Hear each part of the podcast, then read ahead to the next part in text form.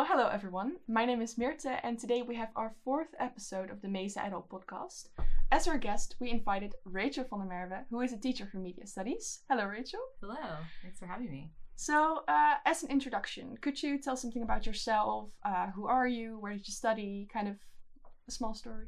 Yeah, so um, I'm originally from South Africa. I grew up in Cape Town, and then my family moved to the United States uh, when I was a teenager. So I did, I finished high school and university and grad school in the United States, um, all over the place. But I did my uh, my PhD was in um, in media studies at the University of Colorado Boulder, um, and I studied.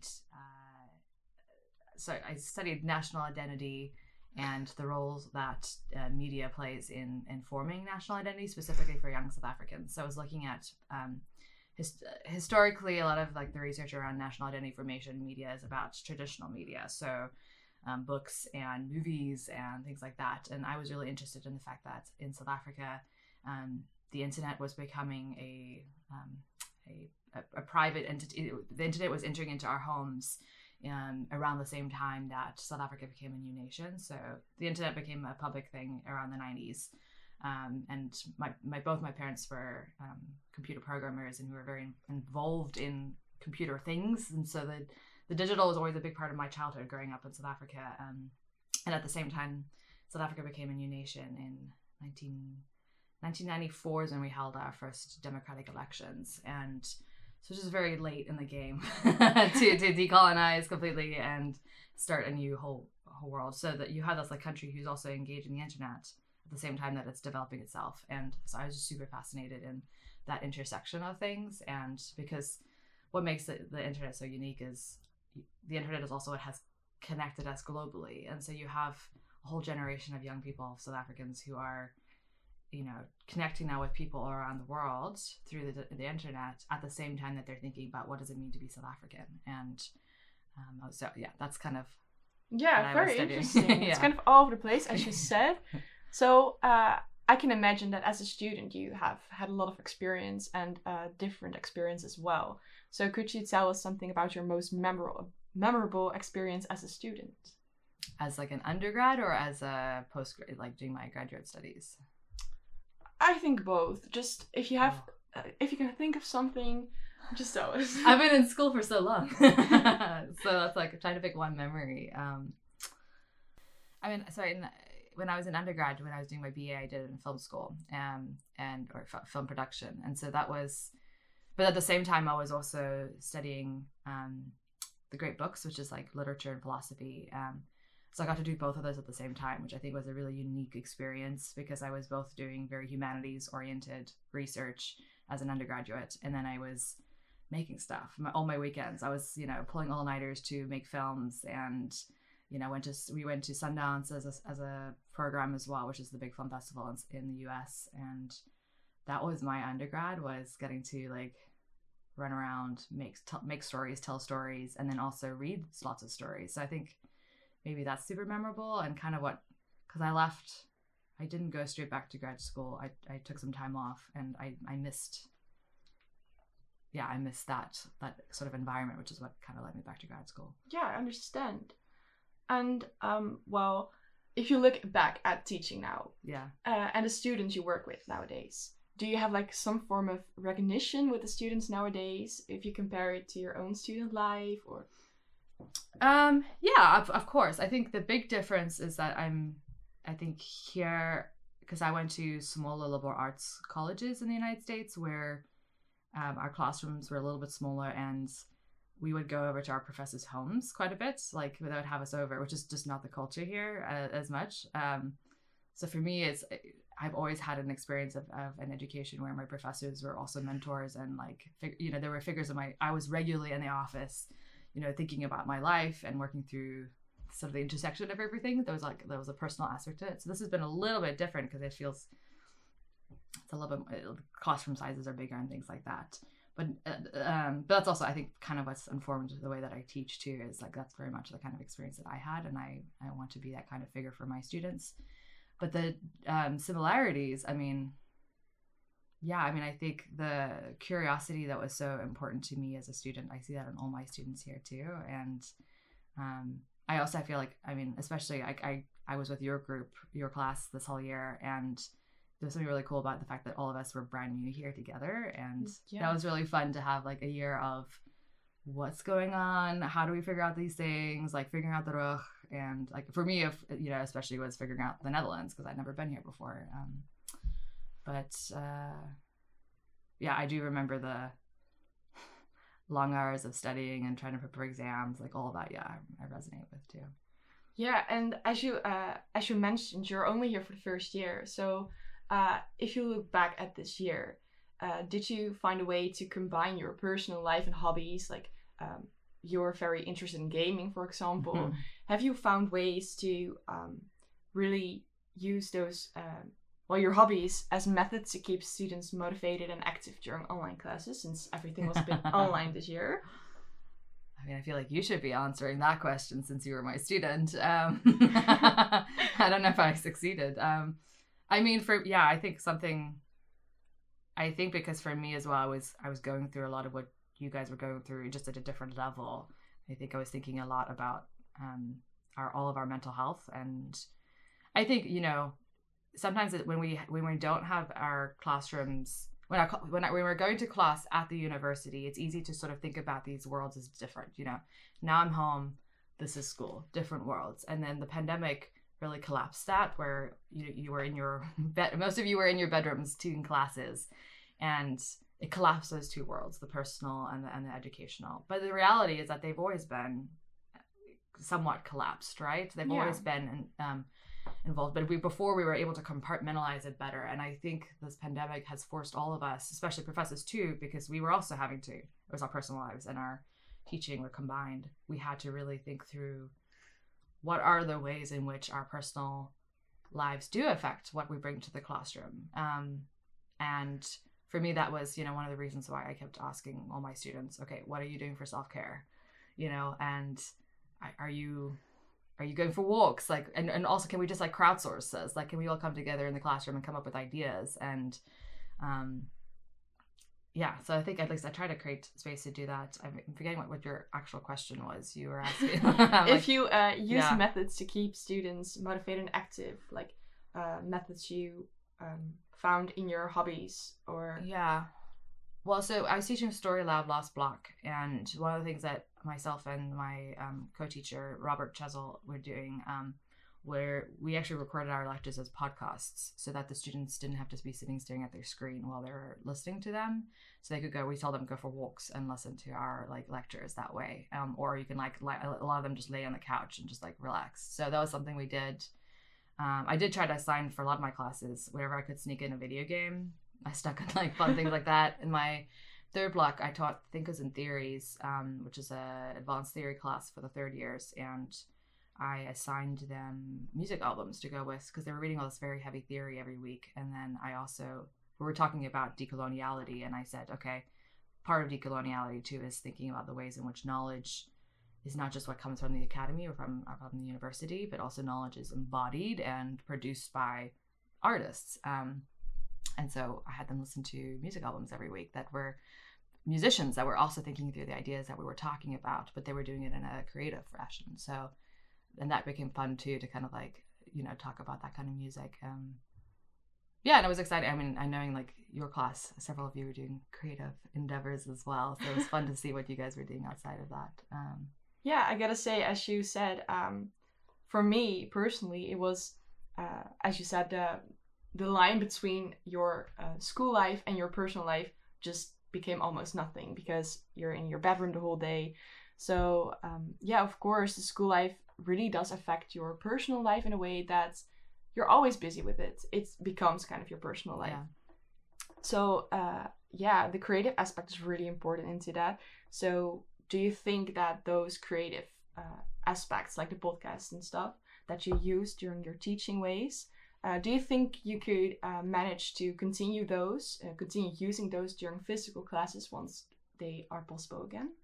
Yeah, absolutely. I think that's. Um, I think Robert and I plan to keep doing those because um, I think hopefully we'll teach Story Lab again next year. So we're planning on doing that, and um, I know um, like has asked me to to talk about it in our staff meeting about what we did with the podcast and kind of give some examples because yeah, those are absolutely things that I mean, even next year we don't know about like how lectures are going to be, but they, right now they're still saying that if it's more than 75 students, we still have to do them digitally.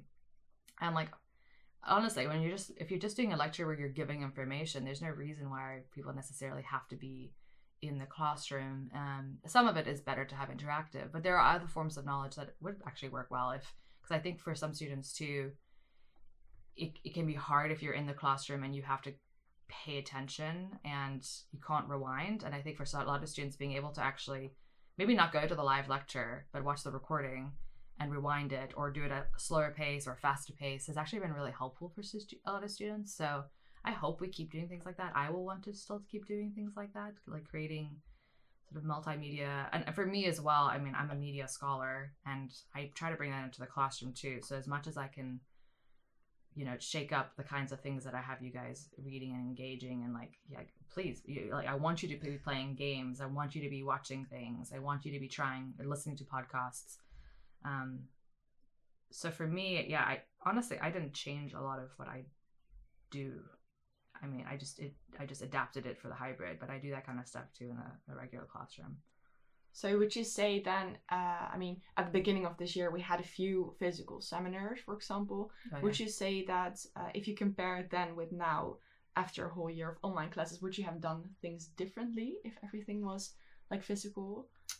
I mean, I do a lot of like for me, the embodied stuff is really important, and so the hardest part for me this past year was not being able to get you guys to move your bodies, like and actually get to do stuff like where we can actually, you know, get up and move into groups or you know actually make things. It's very hard on the online classes to get you to like do creative exercises because um, also like I think I would like ask you guys to do something and then I have, have no idea if you guys are actually doing it. You know, it's just sort of like trust trustful as a community. So I think I'm just excited about also like, hey, it's a beautiful day. Like, let's go outside and do something, you know, things like that as well. Um, and there's just something about when you're in the same space as a person. A lot of the classes I teach, especially for like the third year that level, requires a lot of vulnerability and honesty from the students. I ask a lot out of my students because we're dealing with like sensitive subjects.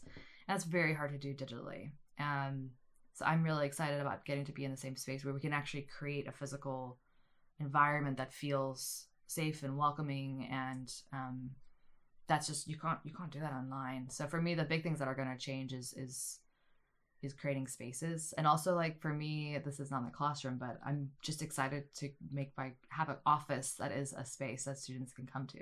Because again that's like something for me from my experience of undergrad. I was just so used to like my, my professors created these like cozy like like spaces in their uh in the offices and you'd like go and you'd walk into the like sanctuary you know like okay I can go tell them about like I'm really worried about my thesis. I'm, you know, I don't understand this thing. You know, and you feel like it's a place that you can go to and like and like be a bit more open. Uh, and obviously, like I, in saying this, like professors are not therapists. Like we're not here to like you know help you deal with like th- those kind of elements but we are here to help you like my job is to help you cultivate yourself to become a, a, a citizen of the you know of, of the world a community and to be a good participant in society. That's my job. Um, and I, I hope that that we can we'll have more spaces to do that. Yeah i can imagine. Totally.